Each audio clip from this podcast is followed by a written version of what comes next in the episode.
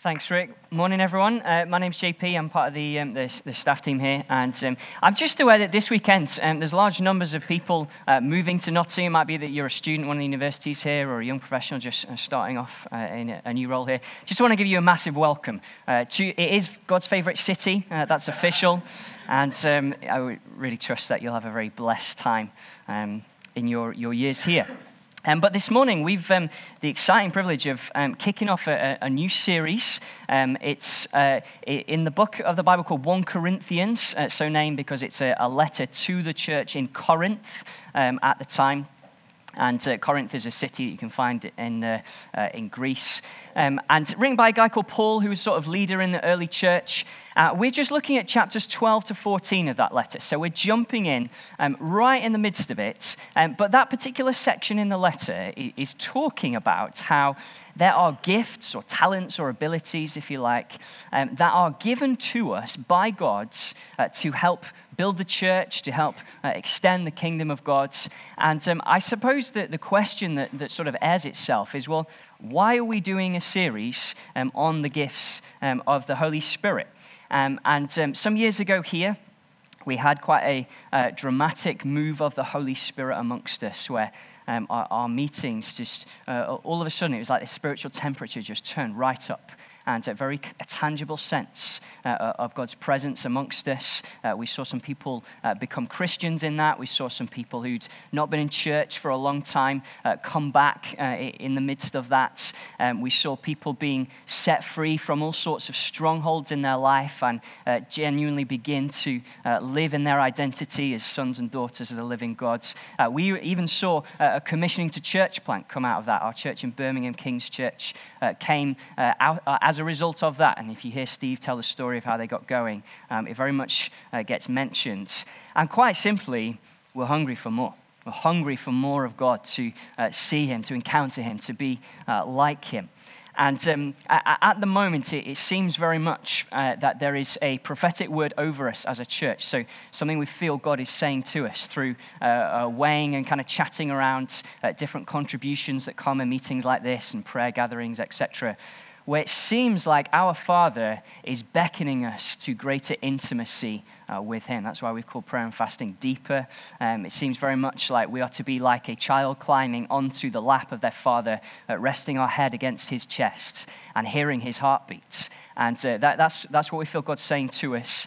And if genuinely we are to be a church, a, a, a, a thriving disciple making community that um, does reach and reflect every corner of this city that we love so dearly with the kingdom of God, and if we're to plant churches uh, from here, Quite simply, we must be open to the leading and the prompting and the empowering of the Holy Spirit and the gifts that He gives to us. So that's why we want to go after it. Um, if we look in the Bible as to how we do that, um, the, the nice, simple uh, encouragement from Scripture is that we come as we are, wholeheartedly we use the gifts that God has given us, and then we watch our faithful Father fulfill his promises as his kingdom extends in this city. And so, I suppose, in looking at this series, our question is what does it mean to be open to the Holy Spirit? What does it mean to be open to the Holy Spirit?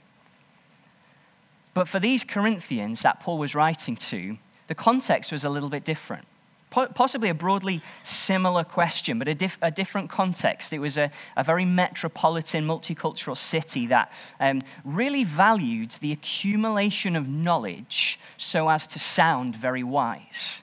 So lots of them would go and hear um, speakers on street corners talk about all sorts of subjects so they could glean lots of knowledge and then sound very wise to their friends around them. It was very highly prized, knowledge and wisdom.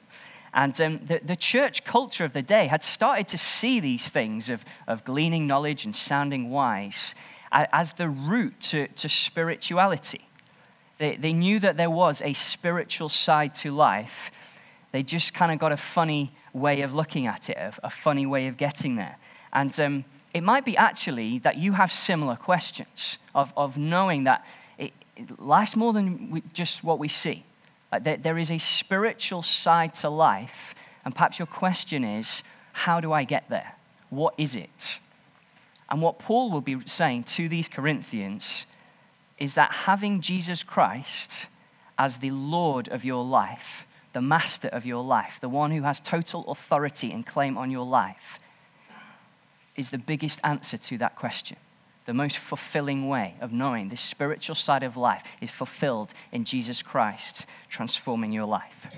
So, I'm going to kick off with first part of chapter 12 today. Uh, it's going to come up on the screen. If, if, you do have a Bible, then do turn there, uh, just reading verses 1 to 11. Uh, we called this message Eager for the Gifts, and um, I'm reading from the English Standard Version. So let's go. Here's what he says Now, concerning spiritual gifts, brothers, I do not want you to be uninformed. You know that when you were pagans, you were led astray to mute idols, however, you were led. Therefore, I want you to understand that no one speaking in the Spirit of God ever says Jesus is accursed. And no one can say Jesus is Lord except in the Holy Spirit. Now, there are varieties of gifts, but the same Spirit. There's varieties of service, but the same Lord the varieties of activities, but it's the same God who empowers them all in everyone. To each is given the manifestation of the Spirit for the common good. And then he begins to list the gifts.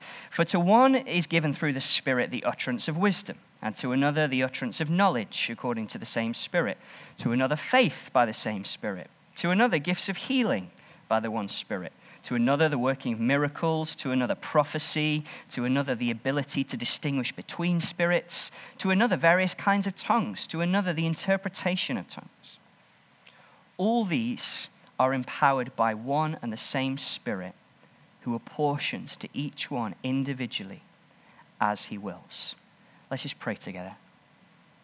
Father, we ask that you would impart and deposit something to us this morning, Lord we want to, as your word says, eagerly desire these gifts because we know that in so doing, we find the giver himself so good to us, so gracious to us. Lord, we want to see more of you this morning. We want to see your kingdom come and your will be done in this city, Lord, that your name may be, might be made famous all across the world. In Jesus' name. Amen. Amen. So, there are gifts given by God to you if you would call yourself a Christian to help build the church, encourage the church, and fulfill his mission here. And Paul's got some things to say about them. So the first one is that the, the gifts are important in church life. This is what verse 1 says Concerning spiritual gifts, brothers, I don't want you to be uninformed. I don't want you to be uninformed. It's an interesting challenge, isn't it? I wonder how much you feel in your Christian walk. Do you feel informed about the gifts of the Holy Spirit? Because a couple of chapters later, he kind of ups the ante and he, he encourages us to eagerly desire the gifts of the Spirit. Some translations, earnestly desire. I wonder what it is that you are eagerly desiring. Maybe it's an end to everybody finally talking about Brexit. You're like, I just want it over. I am a Stoke City fan. Up till yesterday, we were bottom of the league. We have not won a game. I am eagerly desiring a victory. Maybe I should be praying more for it. We're praying Forest on Friday. We'll see what happens. You can give me the stick next week. We're to eagerly desire these things. Well, why?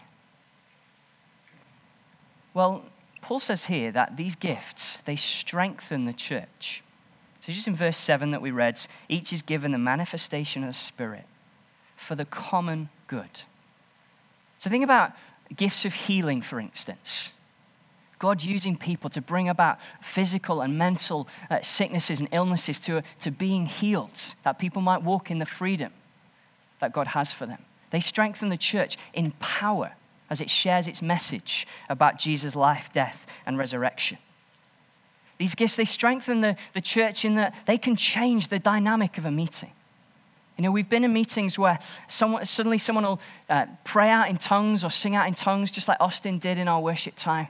Someone else will interpret it, and suddenly something, the presence and power of God just seems like so tangibly in the room. These gifts, they can strengthen the church in clarity. So think about the gift of wisdom. So that was the first one that was in the list. All the others we're going to talk about at other points uh, over the next um, six or seven weeks. But this gift of wisdom, is the, the first one, this gets tacked onto today. And um, it, you could define it something like this The gift of wisdom is the providing of clarity and understanding in a situation that brings a sense of God's will and counsel.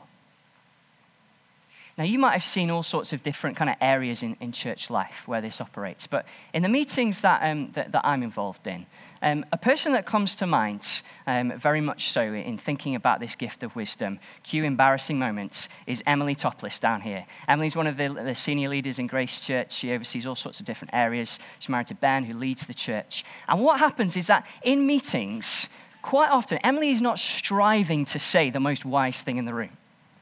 But she, when she comments, things just seem to land. Time and time again, we've been talking about an issue and God, what's your heart for this situation? And, and her comment will just seem to make sense of it, just seem to kind of open it up. I often remember what Emily says in meetings because I find it so helpful. Maybe for you, it's, it's in your serving team briefing where someone's just able to articulate something of, of what God's doing or, or your role for the morning. It just lands, it just makes sense of it, it brings a clarity. Maybe it's in your home group. You know, as you're talking around an issue, you're studying the Bible together, and someone just makes a comment that, that people just remember from the night because it's so helpful. It's not just an accumulation of wisdom. It's not just someone who can kind of explain the context of every book in the Bible, anything like that. It's a gift of the Holy Spirit to bring clarity to bring wisdom and counsel. You see, these things, they build up the church. We are all the better for the gift of wisdom operating to varying levels in different people amongst us. So they strengthen the church. But you know that the gifts are a witness to the world around us as well. And a couple of chapters later, Paul describes an experience, which it might even be your experience this morning when Austin prayed out of coming into a room and hearing someone pray out in the gift of tongues. So, a language that we don't understand, but someone then interprets to give the general sense of what was said. And as that tongue is prayed out, you're intrigued. You think, what is that? I want to know more. It happened in our home group. There's a, a, a guy who came along for the first time, and um, I just, as we were worshiping together, I, really felt the Holy Spirit wanted me to uh, speak out in tongues, and so just gave a short explanation of what was about to happen, how someone would interpret it, uh, just for his benefit. And um, afterwards, he came to me and said, What was that? What was that language that you prayed out in? And it opened up all sorts of conversations about Jesus, about the Holy Spirit about the spiritual side to life. And for the last year or so, I've been chatting things over with him about the gospel. Think about the gift of prophecy, a revelation of God's heart for a person. I know a story of a couple of guys in the church who were praying together and worshiping, and uh, they wanted to go out into the city center. And so they asked God, Would you speak to us about where we're to go and who we're to speak to? And they felt that they should go to uh, what used to be the Hard Rock Cafe. It became Trapiro's. Um, it's just by the Brian Clough statue on the corner. Anyone know what it's called? No? Just by the. Alchemist, there we go. It used to be the Hard Rock Cafe. And um, so they, they felt called to go there and to the person that they saw behind the bar say, God sees you. Okay, so they, off they went and just being obedient.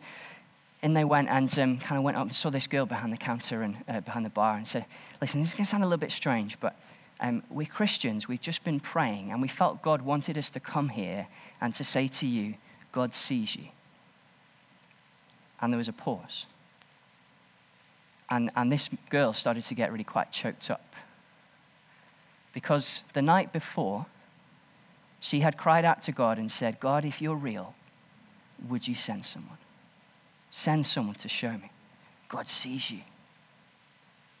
And just to complete the story, she started coming along to, to church and um, was around for about a month or so and seemed to be taking steps in, in her faith, in trusting Jesus. And, and then, very confusingly, we never saw her again. Hey, God, what were you about in that situation? And yet, then, a year or so later, one of those guys who'd been involved in that was hearing a family member tell a story of someone who'd been working in a bar in Nottingham who had seen two Christians come into the bar who'd testified to one of his colleagues, God sees you, who'd seen that the night before she had asked, God, if you're there, send someone. and was so overwhelmed by this powerful encounter that his colleague was having, it caused him to ask all sorts of questions himself, and he's now walking with the Lord. So these gifts are a witness to the world around us. That's why we eagerly desire them. There are um, sections of the, the worldwide church that we love and cherish so dearly who um, maybe would be less keen on these sorts of things. And um, we want to honor them. So, so many of our brothers and sisters, they, they just absolutely love the Bible, they, they love Jesus. And, and yet, maybe on the, things of the, the gifts of the Spirit are, are, a bit more sort of no thanks. But, um, I, I, but it's worth commenting that us eagerly desiring the gifts of the Spirit is not just a preference. It's not just the kind of, oh, we like the feeling of it. Like we, we do it because we believe that's what the book says. You know? And so our conversations with our, our brothers and sisters become about kind of what does the Bible say about the gifts of the Spirit? I, I passionately believe that we are charismatic, that is, we use the gifts of the Spirit because we are evangelical, that is, we believe what it says in the book. You talk about church being kind of in touch with culture. I want Grace Church to be really out of date. I want it to be 2,000 years out of date. I want it to be what the New Testament church was like. Because in the book, it says that we're to eagerly desire the gifts. And so, in love, we must be live to some of the questions that come from our brothers and sisters who also love the Lord about these things. And perhaps one of the biggest questions is the question of misuse of the gifts. You know, we've all been in meetings, haven't we, where something is done in the name of a charismatic gift, and it's just a bit weird. Do you know? I remember being 14 years old and um, being in a room, about 15, 20 people or so, um, with someone who was a fairly senior figure in, uh, in a church movement. Um, this is back in Stoke, where I'm from. And um, he, he wanted to prophesy over me, which I was very excited about. And he kind of got me uh, at the front, just a small gathering, and pulled this other random guy who was there out. Um, I was 14, he was a youth worker in some church somewhere and um, got us to stand what I considered to be uncomfortably close to each other, facing one another, and then asked us to kind of stare, like eye to eye, uh, kind of into his eyes, and prophesied about some great friendship that was going to come from this thing. And you know, I just felt uncomfortable, and it just felt a bit weird. And um, we, we, we, tried to meet up, but it didn't happen. And I was 14, and he was a youth worker, so it kind of going to be weird anyway. But um, that's a very low level example. The, the sad thing is that there will be some in the room today who've had things done in the name of the spirit gifts that have really, really hurt you. Maybe prophecies about births, marriages, deaths that just haven't come to pass. And, and it's really hurt you. And that's why we say that when, when you're looking to grow in the gift of prophecy, don't, don't go to that areas unless you are incredibly gifted and that, that gifting is attested to by others. Don't, don't go in those sorts of territory. You go to that group leader or go through a leader in the church. Because for some who have suffered those kinds of things, it's important that you know that what you've heard may well have been completely wrong and done not as the book says, which says that we're to do these things in love. And I just want to encourage you that if this kind of strikes a chord with you, please chat to someone. We would love to talk to you. We'd love to pray with you. Jesus is our healer, and he can heal the hurts that have come from the past. But it's important also to say that the answer to misuse is not disuse, but proper use. The answer to confusion is not exclusion, but it's clarity. And you know, charismatics, and we are a charismatic church, so we have to live with this label as well that we're not always very good at explaining well from Scripture why we're doing what we're doing. And yet, this is our authority. Paul says, I don't want you to be uninformed. That's why these things are important. We've got to be informed about what the Word says so that we can live fully in all that He's got for us. Because the other end of the scale might be true too. You might absolutely love the gifts of the Spirit and all that's done in worship. My encouragement to you would be do you have a biblical basis? Do you know and can articulate a biblical basis for what you're doing?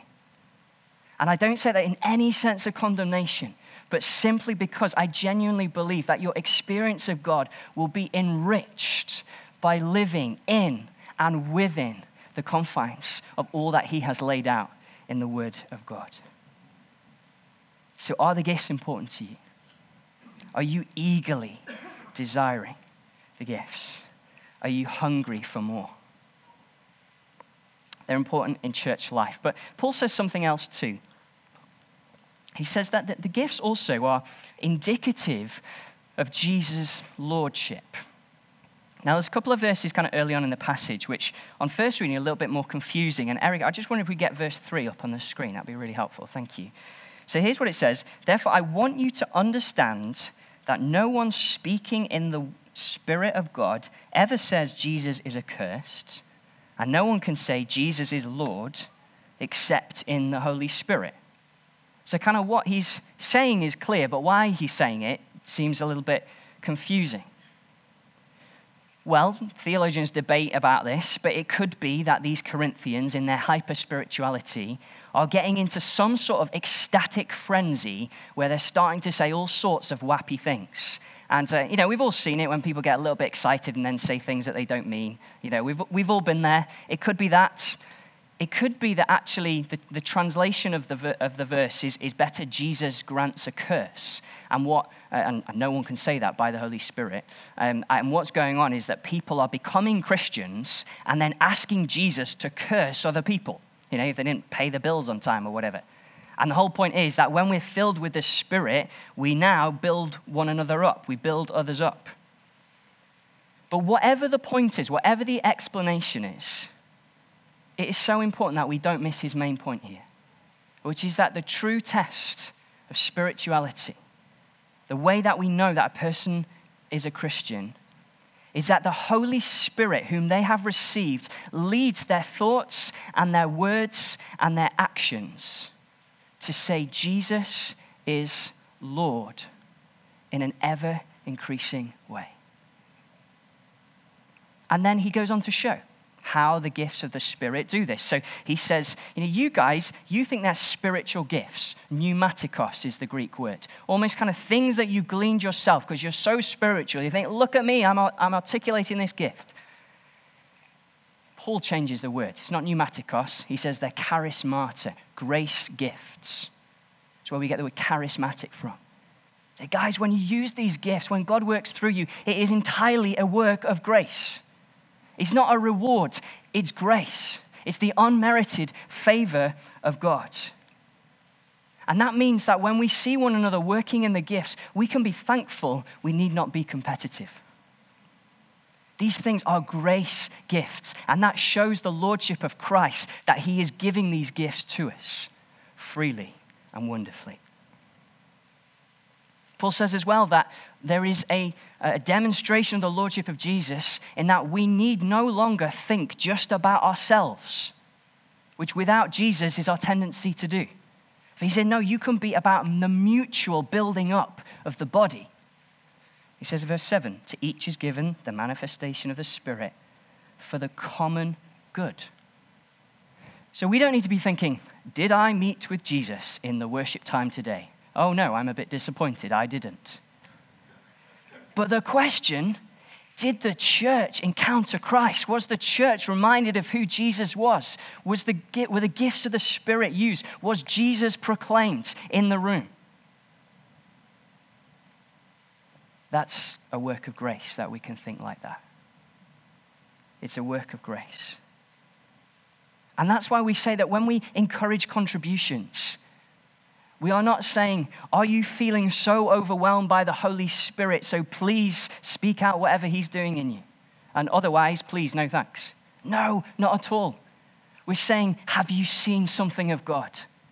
Is God doing something with you, a fresh revelation of who He is? In all your years of being a Christian, do you know something of who God is? If so, please bring it that the body might be built up. And after prayer after prayer after prayer, and song and tongue and interpretation around the room, together the church is built up. That that is happening in a diverse group of people shows that Jesus is Lord, that He can unite us together. Amen. Amen. And yet, the wonderful thing for all of that is that He meets with us individually anyway, because He's a good, good Father. And so, Paul's point here is that being a Christian should lead to a demonstration of the Lordship of Christ in every area of our lives. And I want to ask you this morning if you wouldn't call yourself a Christian, Jesus Christ wants to be Lord of your life, wants to be master of every area of your life. He's given himself for you that you might know fullness of life. And if you would call yourself a Christian, Jesus Christ wants to be Lord of every area of your life. What about our sexual purity? Is Jesus Lord over it? What about our comments on social media? What about our bank balance? Is Jesus Lord over our busyness? Over what goes into our bodies?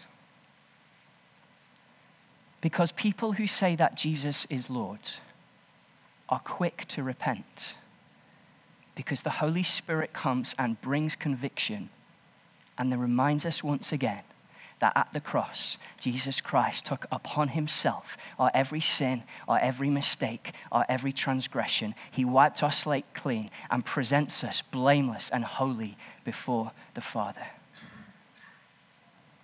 Jesus is Lord. And finally, so the gifts are important in church life, they're indicative of Jesus' Lordship, but they're individually apportioned. And um, right at the end of the, uh, the passage that we read, uh, we saw a, a, list of all sorts of, uh, of gifts being articulated. Um, it's not an exhaustive uh, list. There are other places in Scripture where other gifts um, are referred to. Um, but as you read it, you could be forgiven for sort of the, the, the kind of question coming up in yourself of, well, which ones do I have? Or which ones can I have? And you sort of go through with kind of tick, cross, etc. But most, if not all, of the, of the gifts that are listed in this passage, the Bible indicates that there, there is a base level at which every Christian can operate. It even says in verse 6 there's varieties of activities, but it's the same God who empowers them all in everyone. So take the gift of wisdom we talked about, for instance. You may or may not feel that you move in the gift of wisdom, but we are all called to have the wisdom of Scripture in how we live our lives. The gift of discernment was talked about. You might feel particularly discerning in the things of the Spirit.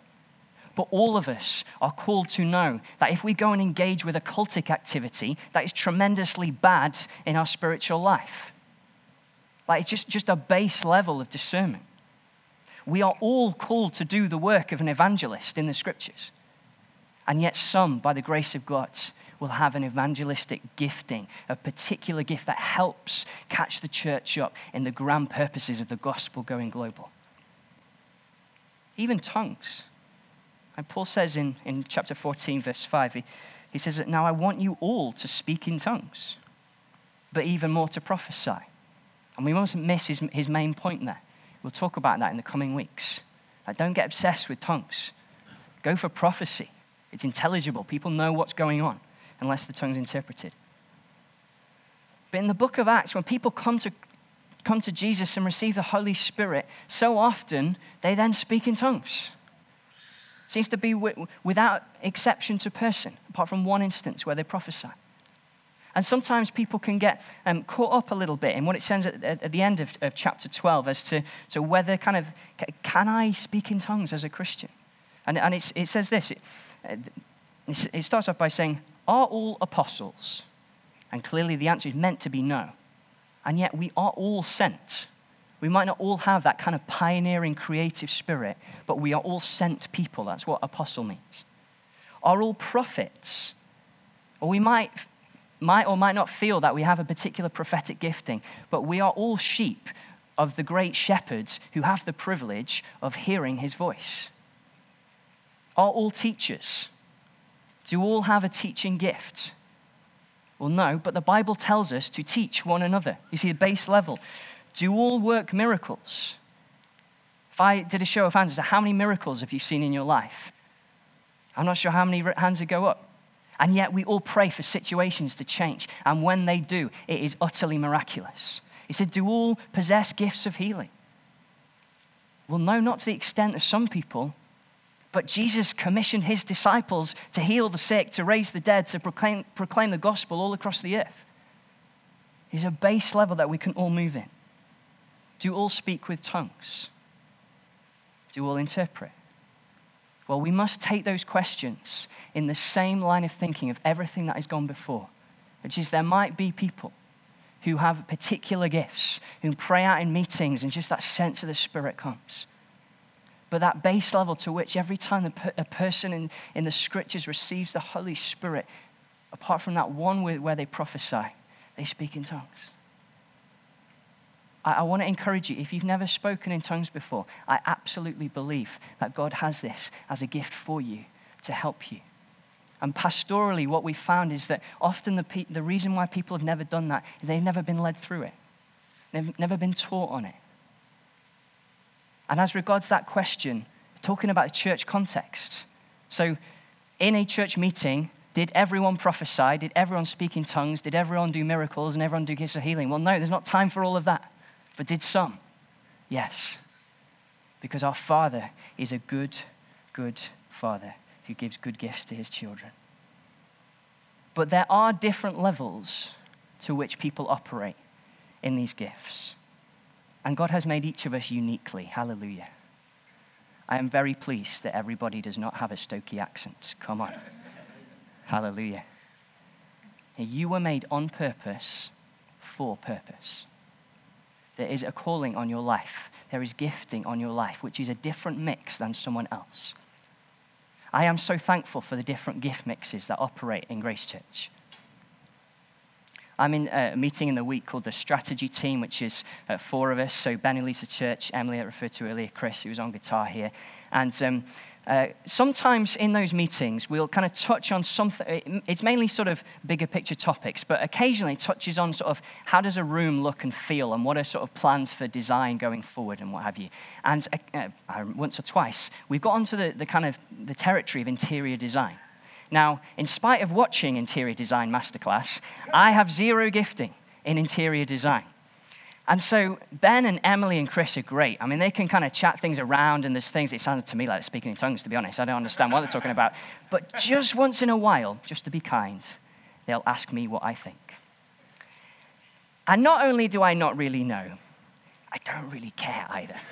and so I'll try and find something to sound wise and contribute. But thankfully, we've worked together enough as a team to know, guys, I just totally trust you. Go with it. I'm so thankful that there are different gift mixes that operate. Because the biblical commission over the church is that we are to enlarge the place of our tents. And under the tents, the canopy of the tents, there is space for you to thrive in your gifting.